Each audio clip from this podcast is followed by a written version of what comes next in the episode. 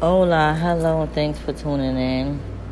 I'm on my lunch break. I just ate me some um, fried catfish with some rice and beans. Um, and I'm just scrolling through YouTube, and I came across uh, several videos. Almost every day that I go on YouTube, I come across a video of someone getting killed because they're sleeping with someone else's man, woman, wife, husband, whatever have you.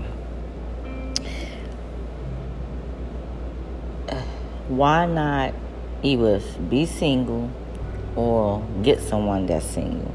Why are people constantly putting their lives at stake just to sleep with someone? A man got killed by his side chick dude.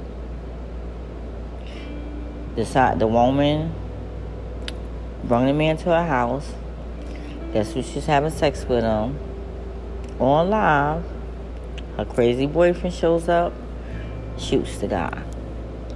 Well, I understand why you shooting a guy, and I mean, I don't condone violence, but why are you shooting a guy who may not, not have known about you instead of checking a female?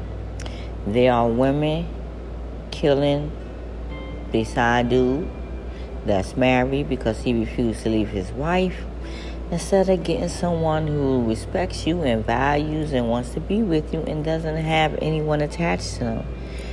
You cannot be so hard up for sex that you are sleeping with someone who is in a relationship and has a crazy partner or get with someone that you don't have no intentions with being being with and you basically use them to get what you want, and now they want more, and they can't take rejection, and you get your behind killed. Infidelity, adultery, being a side chick, being a side dude is not the way you should be living your life.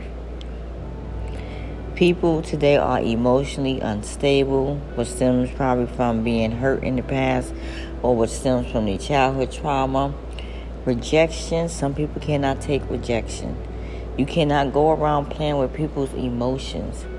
If you know that woman's in a relationship with someone, don't sleep with her.